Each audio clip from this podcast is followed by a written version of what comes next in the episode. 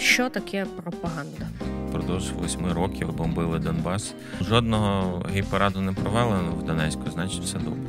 Емоційне забарвлення ідеології, воно якраз і стимулює некритичний підхід до самих ідей. Гинуть люди, діти, руйнуються сім'ї. Це якби не протирічить традиційним цінностям абсолютно. Відповідальність за таку дегуманізацію суспільства повинна нести саме церква. І от зараз мені треба сказати щось на завершення, правильно? Що зазвичай взагалі люди кажуть?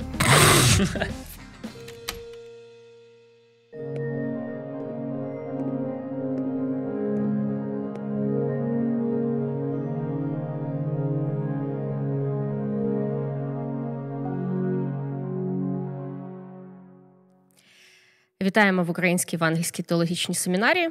Ми починаємо серію подкастів під назвою «Богослів'я для життя». І будемо говорити про те, що богослів'я не є якоюсь абстрактною наукою, а впливає на всі практичні сфери життя людини. Сьогоднішня наша тема – пропаганда, критичне мислення і богослов'я. І я спілкуюсь разом з Денисом Кондюком і Павлом Шевчуком. Давайте почнемо взагалі з понять. Що таке пропаганда? Я б описав пропаганду як певна нав'язлива комунікація, яка ставить за ціль донести певний наратив, певне бачення світу. І я би ще додав повторювано, тому що в пропаганді можливо, важлива така стратегія донесення, яка зазвичай в часі якось простягається. Ну, цікаво, що саме слово «пропаганда», воно виникає ще в часи контрреформації. Тобто католицька церква намагалась якби поширювати свою інтерпретацію віри, і це називала пропагуванням. Тобто центральна ціль була в, ті, в цьому донесенні. Отже, пропаганда завжди вона має таку певну стратегію. Але з іншого боку, ми бачимо, що бувають такі позитивні виміри пропаганди. Наприклад, можна пропагувати здоровий спосіб життя, можна пропагувати якісь цінності. Але в історії потім це слово «пропаганда», вона набирало своєї популярності під час виявлення таких ідеологій, як там фашизм, комунізм. І це просто став інструментом, скажімо, нав'язування якоїсь політичної ідеології і безпосередньо для підтримання якогось режиму. Ну і, звичайно, що пропаганда стала таким собі інструментом, який пов'язаний з брехнею, пов'язаний з перекручуванням правди і, ну, власне, маніпуляцією фактами. Не секрет, що в даній війні дуже важлива є інформаційна складова, і ми спостерігали, як пропаганда готувала російське населення, українське населення, і в тому числі західний світ до повномасштабного вторгнення. Можете поділитись власними спостереженнями, то як ви бачили розвиток донесення різних пропагандистських наративів у цій війні? Якщо говорити про те, як розповсюджувалась пропаганда, особливо в, ну, в світі в цілому, англомовному середовищі, то останні роки е, була така ідея, що Росія є протиставленням е, західному істеблішменту, як така альтернативна культура, альтернативна політична сила, яка не дає такому колоніальному, новому мисленню західного світу, особливо США, нав'язувати свою волю. Тому це стосувалось і такої консервативності, яка позиціонувалася етичною, що було цікаво багатьом мусульманським країнам. І тому на Близькому Сході досить популярний цей наратив. І е, такої загальне протиставлення, що росіяни, вони духовність цінують більше, ніж комфорт. Тому в Африці це теж досить популярно, що ми от не продаємося, ми за ідею готові стояти. І оцей наратив, він підкреслював, він готував, по-перше, людей до війни, що будуть обмеження, санкції і так далі. І він це все перетворював в духовне якесь благо. От ми такі духовні, ми можемо відмовитись від айфонів. А от бездуховні люди, вони ними користуються. З іншого боку, є ось ця історія про братські народи і... Точніше, те, що взагалі України як окремого народу немає. І насправді це ж стара історія достатньо. Та вона бере ще початок від там, Переяславської ради, і Росія починає поступово, планомірно нав'язувати свою інтерпретацію історії, перекручувати факти, показувати, що Вона є правонаступницею там Русі, а отже, Україна – це частиною такого загального простору. Тож цей міф, він якби століттями нав'язується українському народу, утискаються всі культурні українські там прояви, мову, писемність, взагалом все це для того, щоб українці забули про свою окремішність. І сьогодні, якби по суті, одною з мотивацій це якраз є довести, що, що Україна не може бути самостійною, вона, як то кажуть, failed state, тому що вона в корені є одною ментальністю, одною країною з Росією. І цей міф, він, звичайно, що, ну, маніпулятивний, достатньо е, пропагандистський. Чому? Тому що е, ґрунтується на, на перекручуванні фактів, перекручуванні історії, е, ще починаючи з Петра І, там, Катерини ІІ і, і інших е, вже імператорів. Я би додав е, таку важливу тезу. Взагалі, ця мова, братні народи, вона є радянська. І це одна із тез, коли республіки описували. І, в принципі, чому встановлюють пам'ятники Володимиру Іллічу на окупованих територіях? Тому що, насправді, ідеологія, яку зараз нав'язують, вона дуже багато в чому наслідує Радянський Союз. От просто в дуже багатьох сферах. І один із викликів теж для ну, внутрішньої пропаганди – це те, що люди схильні трошки ідеалізувати, особливо, коли їм постійно про це говорять, те, що було в Радянському Союзі, там, як кажуть, було найсмачніше морозиво. Ну, правильно, тому що, по-перше, не було з чим порівняти, по-друге, ти його їв рідко, і це було свято.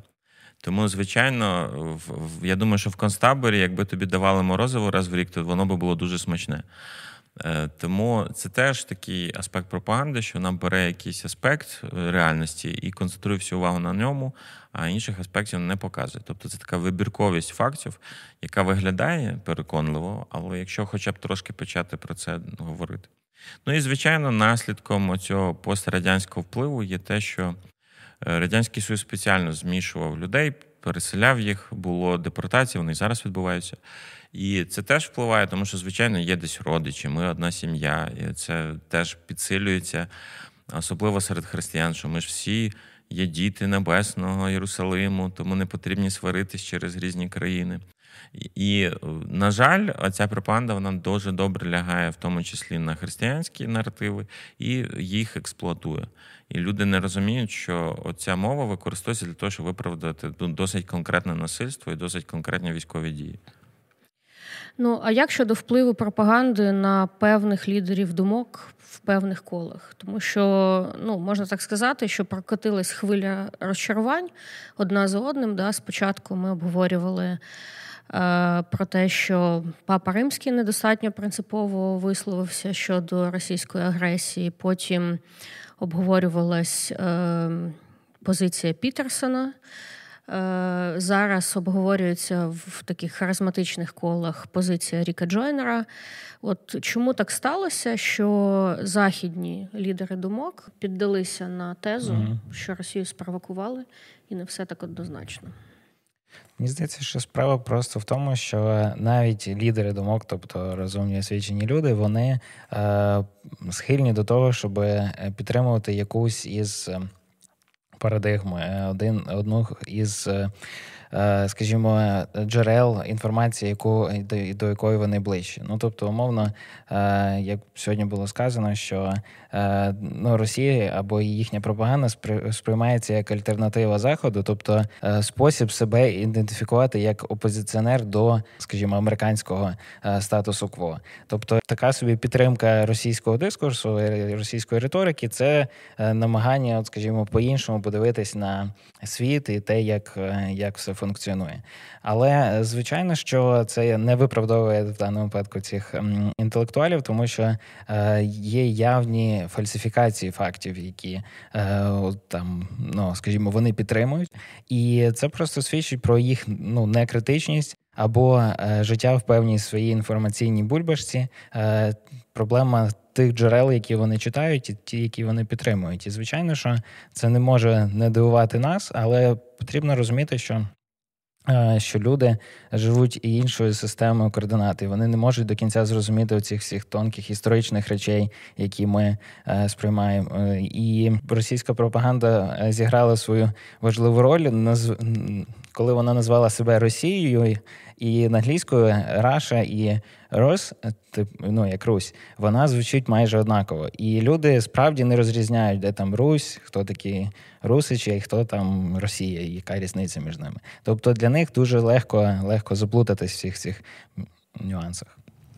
Ну, мені здається, що треба ще визнати, що на християн, так само, як і на всіх, впливає ця епоха споживацтва, і в треба розуміти, що будь-який канал – це підписники, це лайки, це перегляди. І воно залежить від певної аудиторії, від певної мови. І, звичайно, що людині важко змінювати радикально свій підхід якийсь. Вона намагається максимально підтримати статус-кво. Особливо в конфліктах, тому що за минулі роки ми вже мали кілька збройних конфліктів на території різних країн пострадянського простору, там якісь революції. І більшість людей, особливо християни, вони намагаються почекати, подивитися, що буде далі, потім вже якусь свою думку висловлювати. І мені здається, що цей ефект спрацював із війною, просто вона затягнулася і виявилося, що ну, потрібно все-таки вже якусь думку мати. Один феномен. Інший – це те, що в багатьох церквах на Заході якось так склалось, що вони насправді не є українськими чи російськими, вони є, по суті, такими пострадянськими церквами. Тобто сам простір, він дуже часто не є більш національним, хоча є виключення, а він є таким от, ну, повторенням оцього такого, ну, імперства, давайте прямо скажемо. Просто люди це не аналізують, і, звичайно, що цей сам навіть підхід до того, як люди себе ідентифікують, будучи іммігрантами, він впливає на те, як вони сприймають інформацію, з ким вони себе асоціюють, і як вони реагують на, на ті конфлікти, які відбуваються у нас. Ну, давайте взагалі поговоримо про те, що робить людину більш сприятливою до пропаганди, чи дає їй такий імунітет. От як ви вважаєте, як освіта впливає на сприйняття пропаганди? Логічно було б сказати, що освіта повинна виховати критичне мислення, і справді, ну, така ціль ставиться, і, ну, я вважаю, що це справді працює. Коли людина е, вчиться читати багато книг різно направлених, з різних в різних контекстах написаних, вона розширює свій світогляд, а отже, вчиться аналізувати різні підходи, е, вчиться це е, виливати на бумазі, а отже, е, ну, тобто, повинно це працювати на збудування. Але ми бачимо, що є інша сторона пропаганди, яка працює якраз з емоціями людини. І навіть дуже освічені люди часто піддаються цій пропаганді, тому що, ну, наприклад, взяти там німецький народ під час приходу Гітлера. В тому ми бачимо на цьому прикладі, що люди, переживаючи певні кризові моменти, там особливо в двадцять дев'ятий тридцятий рік була світова економічна криза, яка особливо загострила всі ті моменти, які були вже в часи Веймарської республіки. Тобто самі німці були принижені, і вони очікували якогось месію, умовно, того, хто прийде і там порядок наведе. І це все стимулювало їх все ж таки піддатись на цю пропаганду, повірити в те, що от можна все одразу побудувати, бути долученим до якоїсь такої великої історії величі свого народу. І ось це емоційне забарвлення е, ідеології, воно якраз і стимулює некритичний підхід до самих ідей, самих, ну, там, наративів, які продукуються. Мені здається, тут, ну, з кількох сторін потрібно підійти на відповідь на це питання, до відповіді на це питання. Перше, це зараз ми переживаємо кризу популізму і спеціалістів. Пандемія, вона теж підняла це питання, що люди, з одної сторони, гарний спеціаліст, він не буде висловлюватись радикально чи спрощувати якісь відповіді, з іншої сторони, люди стомились від того, що вони не розуміють, і вони кажуть, ні, ви мені поясніть, що це. І так складається, що якраз просто пояснюють не спеціалісти, а просто лідери думок, яких багато підписників. І таким чином освіта, вона знецінюється в суспільстві, тому що вони кажуть, да, ви всі там просто заробляєте на освіті, це все змова, щоб нас експлуатувати, і ви це задумали, бо вам нема що робити, а так у вас робота є. Тому ви насправді ці всі медики і професори, ви все просто проти нормальних людей це задумали. Це одна така річ, що освіта насправді зараз знецінюється взагалі по всьому світу, вся освіта, не тільки богословська, наприклад, будь-яка. І ми зараз переживаємо, насправді, таку кризу ставлення до вищої особливої освіти в суспільстві. Інша сторона проблеми – це те, що освіта буває різної якості, і особливо, знову ж таки, як би це не любили, цей термін, в пострадянському просторі ми маємо цю інерцію радянської системи державної, в тому числі в освіті. І одна із проблем, от якраз пострадянського простору, це те, що освіта, вона фінансується державою. Тобто, як то кажуть, солдат спецслужба йде. І ну, треба створювати видимість роботи і не, ні в кому випадку не виключати студентів, тому що через них наповнюється бюджет університету. Тому це призводить до певних не зовсім прозорих і, прямо скажемо, корумпованих моделей, які не сприяють якості освіти, вони сприймають процесу освіти. І в світі якраз в школи освіта, вони побудовані все-таки на конкурентності, тому, як ми любимо жартувати, що там Кембридж не акредитований жодною акредитацією, чи там Стенфорд. Ну, тому що в них вони самі є гарантом якості.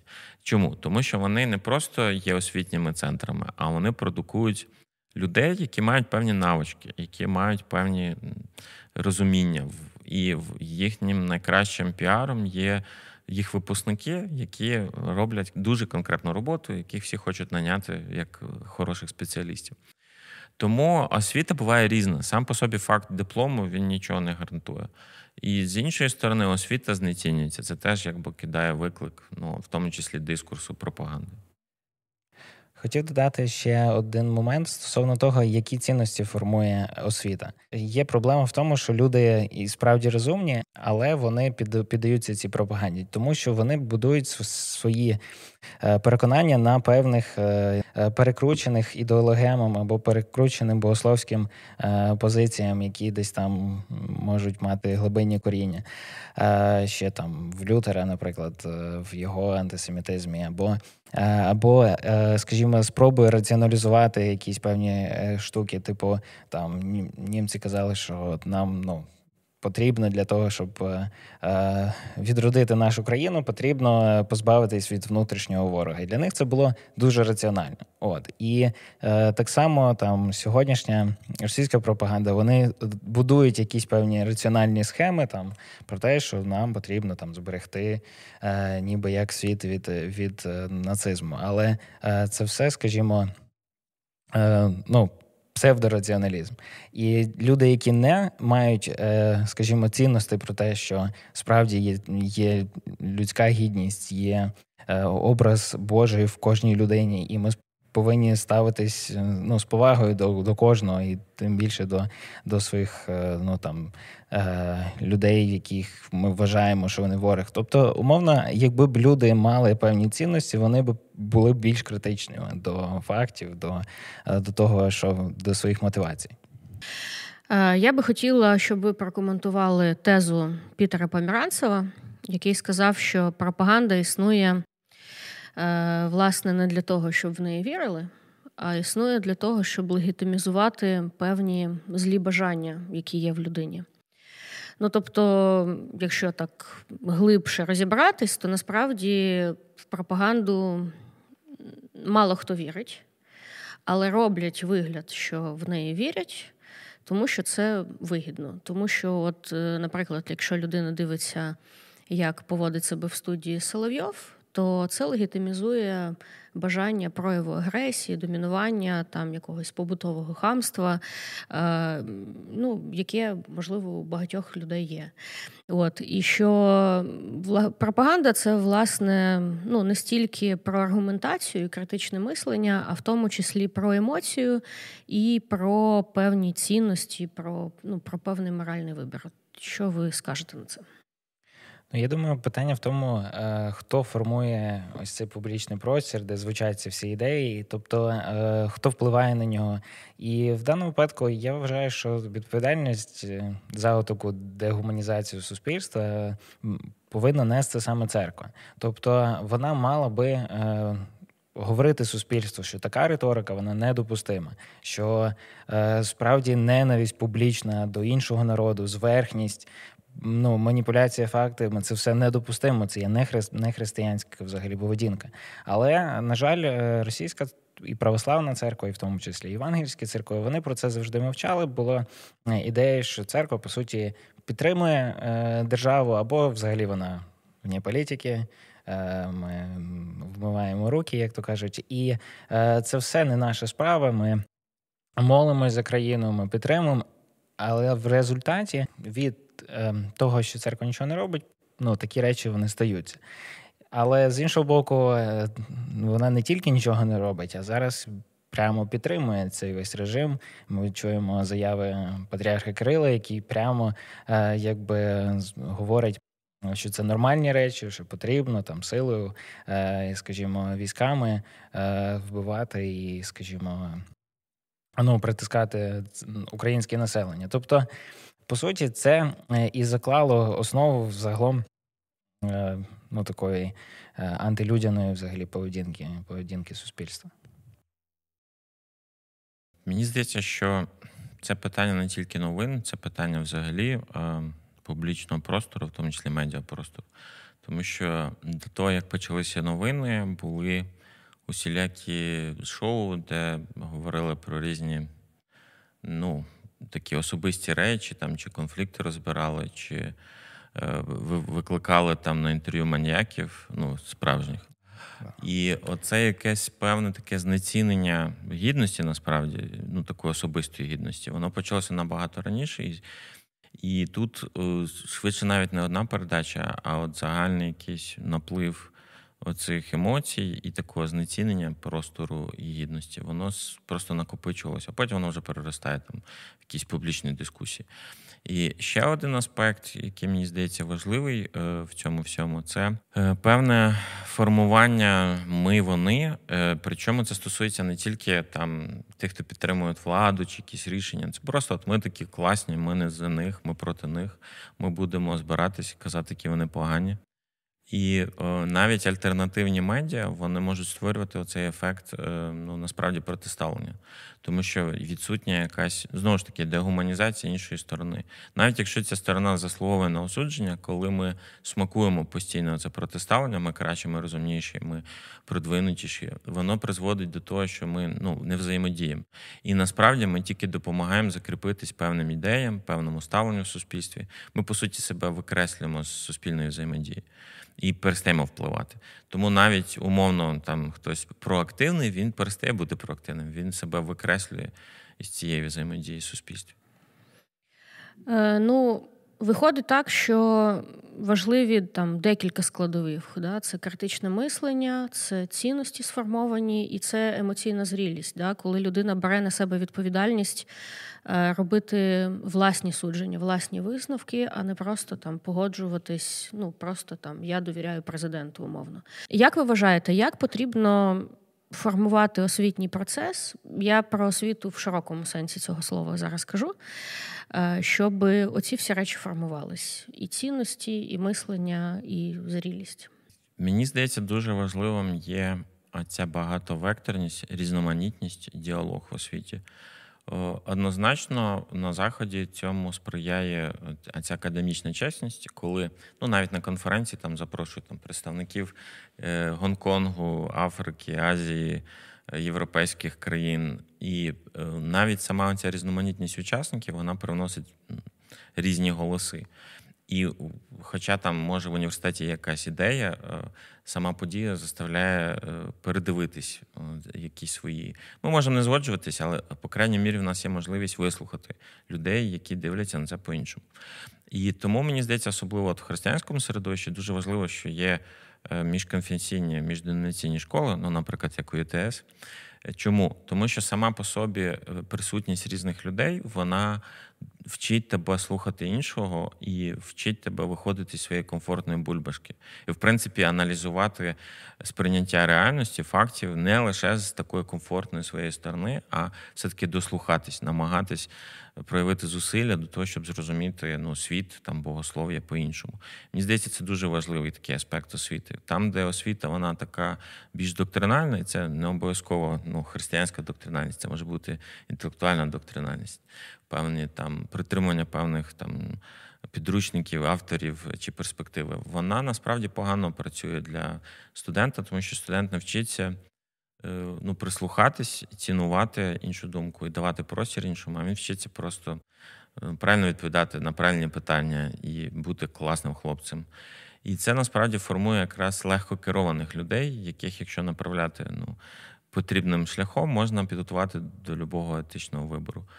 Ще одним аспектом, мені здається, важливим є в освіті, це те, що освіта – це набагато більше, ніж просто лекції, ніж просто інтелектуальність, і багато хто це недооцінює, тому що кожна школа, вона формує свою культуру. І, наприклад, ну, навіть там, якщо взяти українські школи, то УКУ відомі тим, що вони великий акцент ставлять там на соціальну активність, зміни такі в різних сферах, люблять дискутувати на цю тему. Чи, наприклад, Могилянка, вона любить повертатись, шукати там український шлях у всьому. Навіть всі студенти, вони починають розмовляти українською, коли починають там навчатись. Тобто кожна школа, вона, крім лекцій, формує певні цінності, закладає. І вона їх моделює. Тобто, і це відбувається на неформальних зустрічах, на спілкуваннях між людьми, між представниками адміністрації і студентами. Чи, наприклад, недавно Могилянка ініціювала там навіть перевибори ректора саме до міністерства. Чому? Тому що в них в структурі школи, в етиці школи сформувалося це ну, домагання правди, справедливості. І це не просто щось, що зверху спустили, а це така ну, цінність, яку всі студенти підтримують, і вони самі це почали, там не було якоїсь указки. І це теж показник того, що ці певні етики, суспільна поведінка – це є певна така культура школи, яка формується. І тут ну, а вона або є, або її потрібно формувати. І навпаки, вона може бути негативна, тому що якщо це культура школи, яка каже, та все одно, яка якість, та все одно, як ставляться до людей. А у нас, що, ну ти ж отримав освіту, от дякую за це. Воно створює певне ставлення, що людина після такої освіти вона більше схильна до корупції, більше схильна там закривати очі на щось недобре. Вона більше схильна сказати, ну це не моя справа, я краще знаю. І тому можна сказати, що освіта все-таки формує суспільство більше, ніж це здається. І потрібно не просто, ну, якість освіти – це не просто там класні оцінки, а це також це людський вимір, певне формування наративів і певне формування поведінки серед учасників навчального процесу. На мій погляд, ще ключову роль відіграє саме викладач, який є ну, прикладом для наслідування завжди. І чи це світський вуз, ну, коли я навчався, наприклад, на історика в Шевченка, ну, для мене важливо було дивитися і спостерігати за моїми ну, такими улюбленими викладачами, які вони, що вони висловлюють в публічному просторі, яку вони мають позицію стосовно там не тільки світоісторичних питань. Тобто ти дивишся на людину комплексно і це виховує тебе певним чином. І особливо це важливо для, для богословської освіти, коли ми бачимо, що викладачі є пасторами, є служителями, вони, яку позицію вони відіграють, і, ну, там, особливо, які вони в такому буденному житті навіть. Тобто ну, семінарія в цьому плані дає певний простір побачити людину з різних боків. Але я думаю, що важливо, щоб, ми, щоб була оця така, ну, стара школа, скажімо, щось традиційна, коли, коли знання передаються від, від вчителя до учня. Тобто десь в нас це зараз втрачено, така, такий приклад богословських школ або загалом наукових школ, де є спільноти студентів і викладачів, які, які не лише в межах лекцій говорять про якісь проблеми і навчають, але вони спілкуються, і разом в цих спільнотах народжуються нові ідеї, народжуються нові підходи. І це наразі потрібно розвивати. І саме в таких спільнотах і формуються цінності. Скажімо, ця спільнота домовляється про те, що вони не будуть, ну, скажімо, які речі є недопустимі, там, які погляди є недопустимі. І, ну, скажімо, саме такі школи, вони врешті-решт і формують певні там парадигми, як такі цілі, цілі напрями, ну, філософської думки, як на Заході ми бачимо. Цього дуже не вистачає зараз в українському просторі, але це, ну, можливо, дуже, дуже легко змінити, скажімо. Це, до речі, цікаво, що е, Дітрих Бонхофер, він написав свою книгу «Жити разом», як такий опис життя в семінарії в тридцяті роки, коли настала криза якраз нацизму в Німеччині. І це теж цікаво, бо це нас відсилає ще до таких древніх ставлень до освіти, там, де, наприклад, в єврейській культурі це були равіни, які, по суті, ходили з учнями і просто спілкувалися на різні теми. В грецькій культурі це були філософські школи, які теж були побудовані на ці перипетеї, коли всі ходять і розмовляють, і це більше була така дружня, е, ну, спільність, спільнота, ніж формальна освіта. І, по суті, тому там, да, навіть якісь тексти – це діалоги, тобто це розмови, по суті, між людьми. Ми вже почали говорити про церкву, і от у мене таке питання. Як ви вважаєте, віруючі люди, вони більш захищені від пропаганди чи навпаки більш вразливі до неї? Мені здається, що, мабуть, трошки і більше вони схильні до того, щоб піддаватися. Ну, зокрема, це було яскраво видно в двадцятому році, да, коли був ковід і всі ці історії, от, такі лайтові, як сьогодні, здається, проблеми. От, тобто, люди, наші християни, вони схильні до такої певної гіперконспірології. Да? Вони шукають, ну, справді, антихриста весь час. І це все, ну, стимулює, скажімо, аналізувати всю інформацію так, щоб якось її, ну, вставити або вкласти в якийсь пазл оцієї загальної конспірологічної схеми. Та? Тобто вони часто не критично її оцінюють, не перевіряють, там, дивляться якісь е, ну, документальні фільми і, ну, не витрачають час потім, щоб проаналізувати все, що там було сказано. І тому, ну, якби сприймається все на чисту монету. От, і, ну, це, як у мене, величезна проблема, в тому числі в сучасній війні. Тобто вони е, звикли довіряти якомусь блогеру, якимось е, конкретному джерелу е, чи каналу, і вони сприймають це як, як адекватно, тому що вони їм довіряють, наприклад.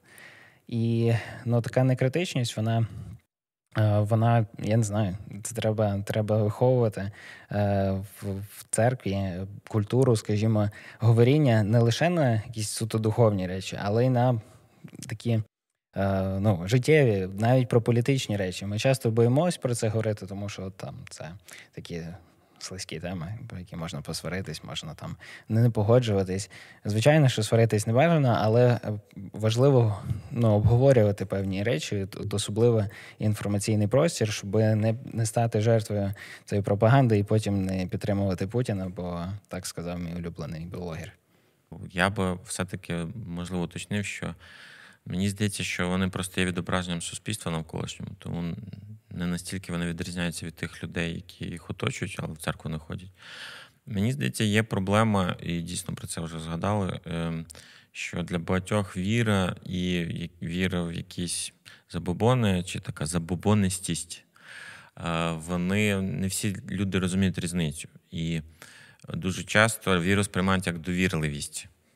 Довірливість людям, довірливість якимось наративам, і вони вважають, що, ну, а що ж ти такий критичний, це ж, це ж невір'я.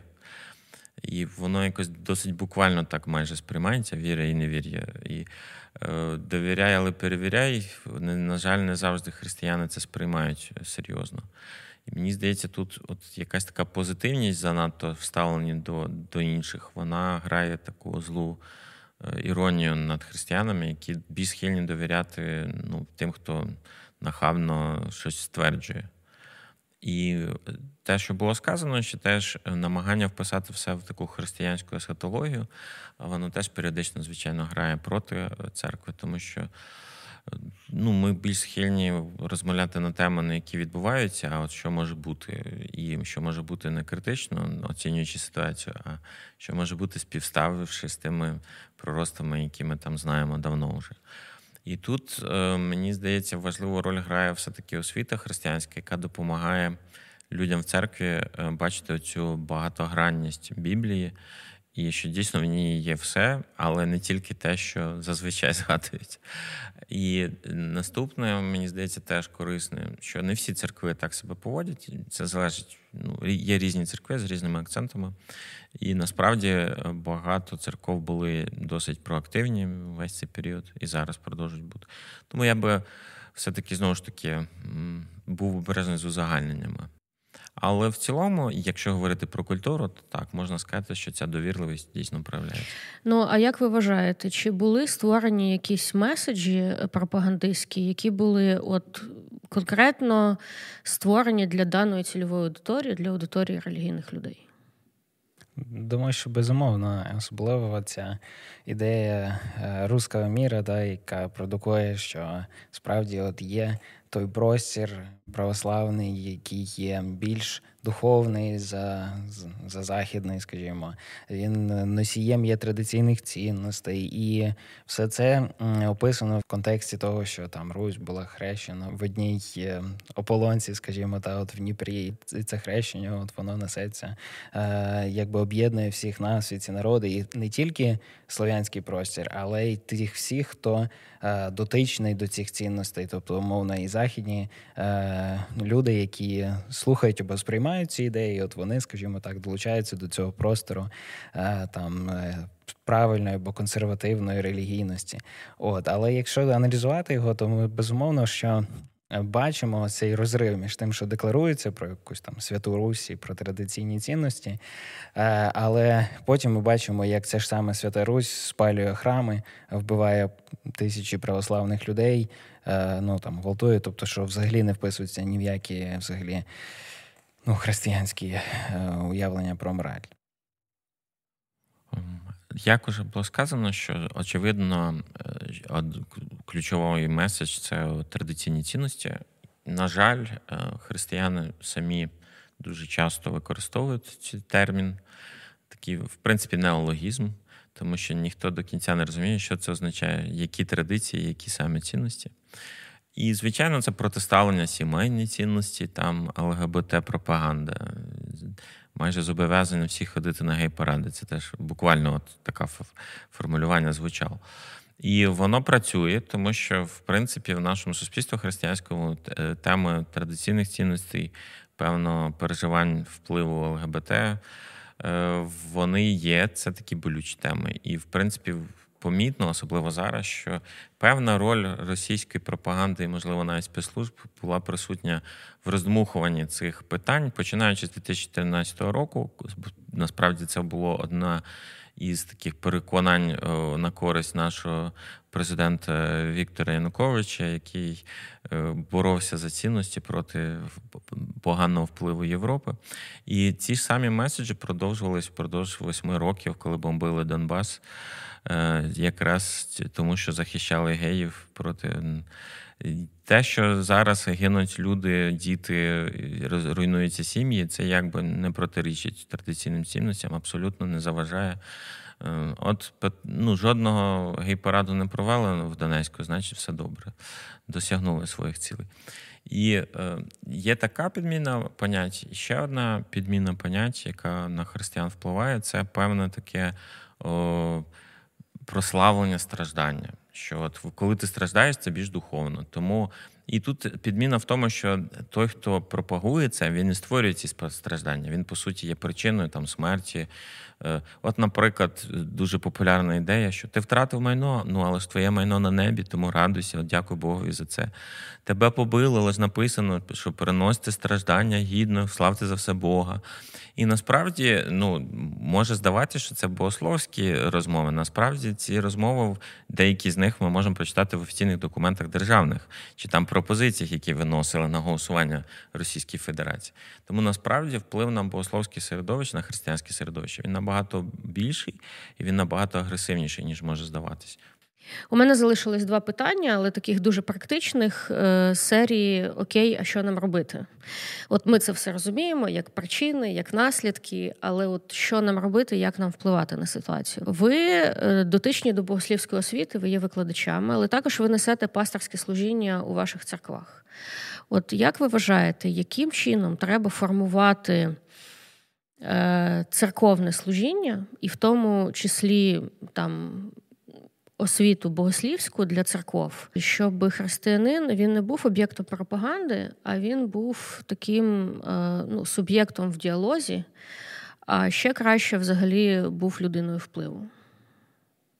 Ну, думаю, тут багато, насправді, елементів в цьому, але, ну, перш за все, я вірю в тому, що ну, церква відіграє роль наставника у всіх сферах суспільства. Та? Тобто ми часто якраз говоримо про більш духовні речі, там, як молитися, як ну, моральні речі навчаємо, але мало говоримо про етику, про в сенсі про професійну етику, наприклад, про якийсь вплив на, на громадський простір, на, на політику в тому числі, яким чином ми можемо впливати на, на процеси. От. І навчаючи про ці, ці всі речі, ми не можемо оминути якраз розмови про інформаційний простір, про інформаційну гігієну, скажімо, та про те, як, як ставитись до фактів. І це все виходить якраз з того, як ми навчаємо те, в що ми віримо. Наприклад, коли я навчався в світському вузі, перше мене навчили – це не довіряти певним авторитетам. О, тобто якогось історика, якого там всі люблять, все одно потрібно осмислювати критично.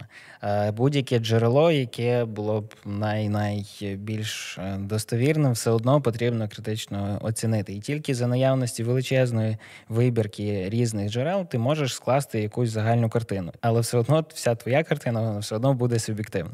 Ну, радий, насправді, що в семінарії нашій ВУІТС ми намагаємося якось дати людям вибір між тими джерелами, скажімо, якими вони можуть користуватись. Тобто побачити різні контексти, різних викладачів з різних конфесій з одного боку, з іншого боку почитати ті книги, які розкривають широку палітру того, як інтерпретується Писання. І студент вчиться не просто сліпо наслідувати чиюсь думку, але справді аналізувати і І цей навик – давати певні рецепти, давати певні бачення суспільству, як жити з цією інформацією, як взагалі продовжувати щось робити, і, тобто, народжувати якісь нові візії, нові бачення майбутнього. Мені здається, що можливо дати перше – це протиставлення оцього певного такого мислення секулярного в церкві, коли держава нав'язує церкві ваше діло молитися і говорити про етику. І церква каже, так, ми готові говорити тільки про етику і про богослужіння. Ну і, можливо, раз в рік святкування якесь, наприклад, День реформації. І розуміння того, що насправді саме тому, що ми є громадяни Небесного Царства, ми маємо бути справжніми громадянами цього царства, цієї країни.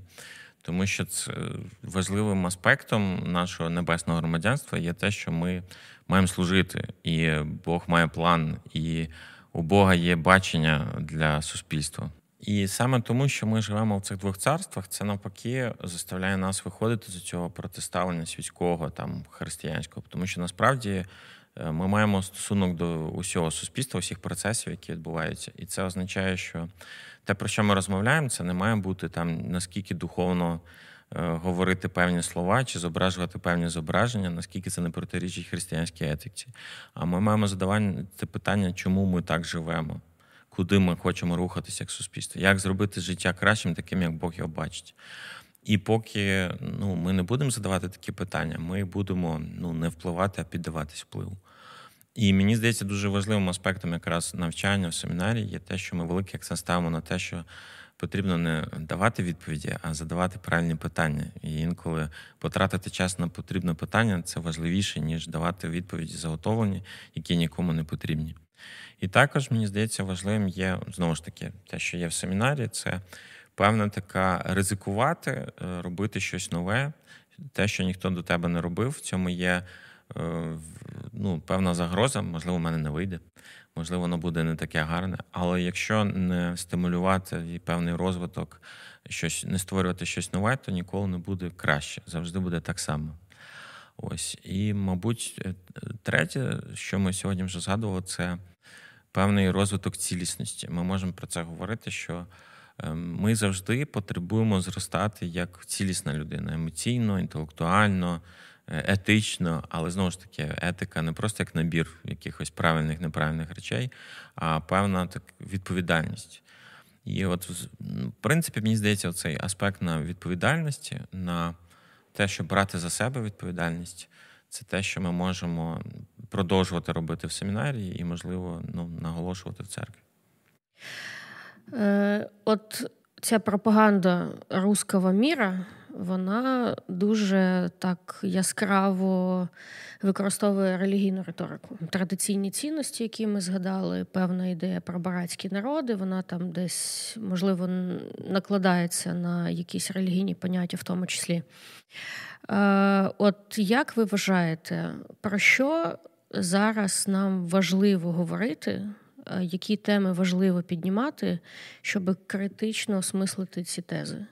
Щоб не проковтнути ці тези, да, і ну, не лише от виключно там на них реагувати, вийти от з цієї реактивності, да, можливо, ну, запропонувати якесь взагалі інше нове бачення. Думаю, можна апелювати до, до цієї тези про братськість народів, але більше не про саму братськість, а про цю старшість. Да, тобто е, є проблема якраз в цій риториці, яка говорить, що от ми чимось, умовно, вищі, старші, сильніші, могутніші, тому ну, ви повинні бути в межах нашого впливу. І це, ну, з богословської точки зору, це є певна гординя, така зверхність, яка, яка повинна бути засуджена. І взагалом, якби потрібно, я думаю, говорити більше про імперіалізм як проблему. Та? Тобто, взагалом в західному світі дійшли до того, що це є проблемна така е, е, політична структура або політична ідеологія, яка, е, яка більшості в історії будувалася саме на пригнобленні інших народів, експлуатації. От, можна говорити про більш цивілізовані імперії, менш цивілізовані, але в результаті ми все одно розуміємо, що це була централізована певна модель, яка будувала свою велич саме на експлуатації тих слабших народів, менш розвинутих.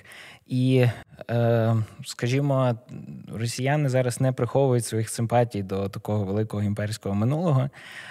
З чим потрібно апелювати? Потрібно нагадувати людям про важливість рівності всіх людей.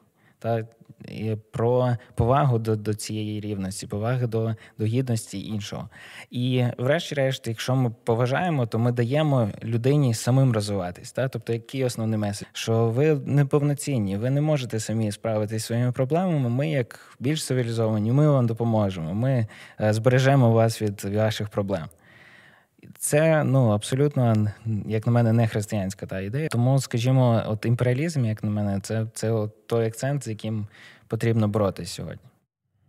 Мені здається, дуже важливо не просто відповідати на якісь тези пропаганди, а задавати питання, чому взагалі вони виникають. І якщо взяти кілька прикладів, то, наприклад, важлива є теза про єдиний народ. Мені здається, вона пов'язана з тим, що люди, які наголошують на от певному єдинстві, величі, вони не впевнені в собі. Мені здається, що одна із проблем російського суспільства – це якраз те, що воно досить різноманітне, навіть зовнішньо. Різні регіони, це різні національності, різні етноси. І насправді сформувалось певне таке почуття неповноцінності. І для цього створюється якась ідея уявного росіянина, якого немає. І тому, мені здається, дуже важливим є комунікація про те, що мене робить мною, що мені потрібно для повноцінності. І якраз цінування цієї різниці, цінування своєї історії регіональної. І це би було набагато сильнішим меседжем, ніж ну, постійно розмови про велич.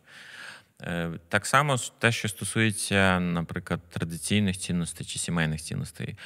Якраз певна є іронія, що в Біблії майже завжди старший брат – це той, хто вбиває або пригнічує молодшого. Там Каїн чи Ісав, наприклад.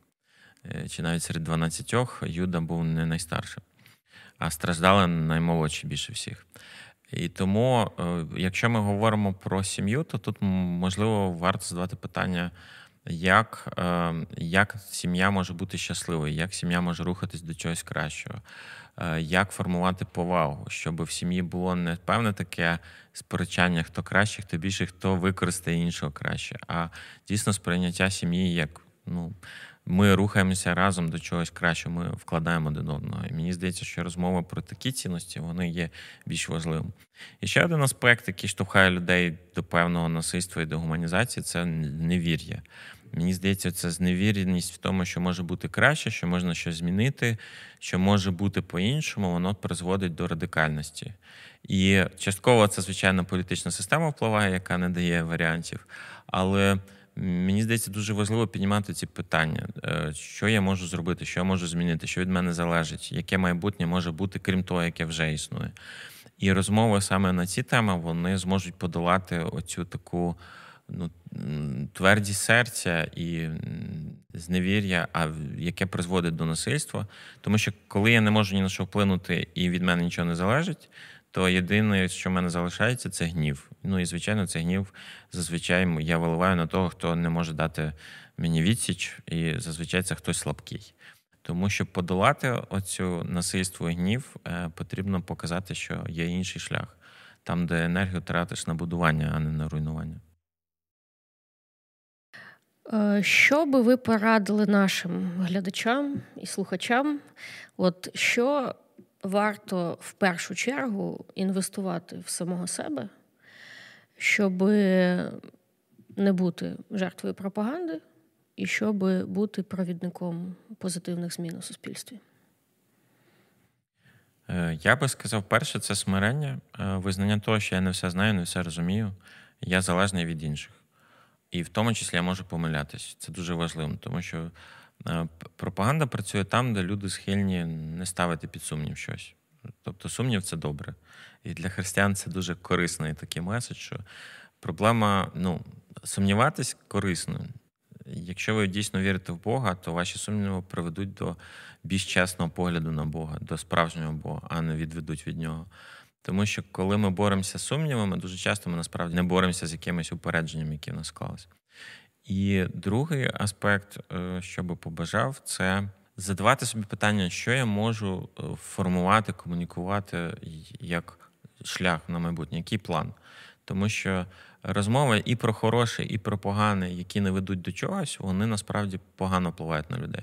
Вони призводять до бездіяльності. Тому що якщо все дуже погано, то що я можу зробити? Якщо все дуже добре, то навіщо мені щось робити? Тому мені здається важливо навіть в важкі часи говорити про те, що я можу зробити, куди ми можемо рухатись, які наступні цілі, де є, ну, нове, куди ми можемо досягати, навіть якщо важко, чи навіть якщо легко. Думаю, що важливо знаходити те середовище, яке постійно буде тебе стимулювати, шукати відповідей, або, ну, тобто, не якогось тікати від комфорту. Та? В нас соцмережі налаштовані так, що ми, скажімо, підписуємо тих, кого ми лайкаємо, потім він нам знову з'являється, і, по суті, ми якби читаємо тільки те, що близьке до нас, от, а те, що нам не подобається, воно нам і не з'являється. Тобто, по суті, ми створюємо таку інформаційну бульбашку. І пізніше, ну, так, так і стається, що ми шукаємо собі однодумців, з якими нам комфортно, добре і класно. От, для цього нам завжди є виклик, ну, шукати те середовище, де будуть задаватись запитання, зустрічатись з іншими, які протилежно, ну, там, думають, і, і які будуть, ну, десь, десь тебе завжди стимулювати до розвитку. І, ну, скажімо, є ще одна проблема, що люди часто втомлюються від інформації, від, ну, там, пропаганди. І їхня природня реакція – це те, що, ну, я просто обмежу це, це весь вплив, стільки багато брехні, я не знаю взагалі, що правда, що неправда, тому я просто довірюється комусь іншому. І такий підхід, він врешті-решт призводить до того, що ти в будь-якому випадку стаєш жертвою. Ти не просто тікаєш, ти будеш використаний в будь-якому випадку. А з іншого боку, церква або християни втрачають будь-який, будь-яку можливість впливати на якісь процеси. Справді бути проактивними і змінювати те середовище, в якому є. Ми є. І, ну, врешті-решт, я вірю, що християни повинні формувати оцей публічний простір. Тобто, чим менше буде пропаганди, брехні там, е, залежить тільки від активності справді чесних людей, які будуть вносити е, правду і продукувати ще більше і більше якихось цінностей в суспільстві. Мені здається, важливо ще згадати таку річ, що можна настільки цікавитися іншими поглядами, щоб попасти в певне токсичне середовище. І тут теж не потрібно займатися таким, ну, інтелектуальним мазохізмом, читати все, ну, цитуючи, що треба все спробувати, щоб вибрати найкраще. сто відсотків. Все-таки потрібно приймати раціональні рішення і дослухатися, але до адекватних альтернативних думок. Також, мені здається, важливо задавати собі питання, хто і чому викликає в мене певну емоцію через якусь інформацію, і до чого має призвести ця емоція. Тому що, звичайно, бувають неціленаправлені якісь події, пости особисті, але більшість публічних штук, вони мають певну цінність і направленість, і це є вже, ну, в певній мірі маніпуляція. Тому дуже корисно відсторонюватись. У мене є таке правило: почекай до кінця дня і потім реагуй на новину, тому що дуже часто до кінця дня ця новина вже три рази зміниться, і твоя реакція вже не актуальна. І оце взагалі таке не спішити, дати можливість емоціям і подіям трошки влягтись і потім сформувати свою перспективу. Воно допомагає утримуватись від якихось занадто швидких реакцій, занадто емоційних реакцій і трошки порозважати, чи варто взагалі реагувати. Я вам дуже хочу подякувати за таку цікаву і змістовну розмову. І, шановні глядачі, ми плануємо продовжувати. І якщо у вас є якісь запитання або побажання до нас, які теми нам варто розглянути, то ви можете написати свої пропозиції в коментарях до цього відео. І ми спробуємо це все врахувати. І якщо підсумувати сьогоднішню розмову, то мені здається, що ми прийшли до наступного, що немає якоїсь, ну, однієї складової, чому на нас пропаганда впливає. І немає ні якоїсь простого одного рецепту, як так зробити, щоб ми були невразливі до неї. Да? Десь е, потрібна оця цілісність в критичному мисленні, в формуванні цінностей і в емоційній зрілості.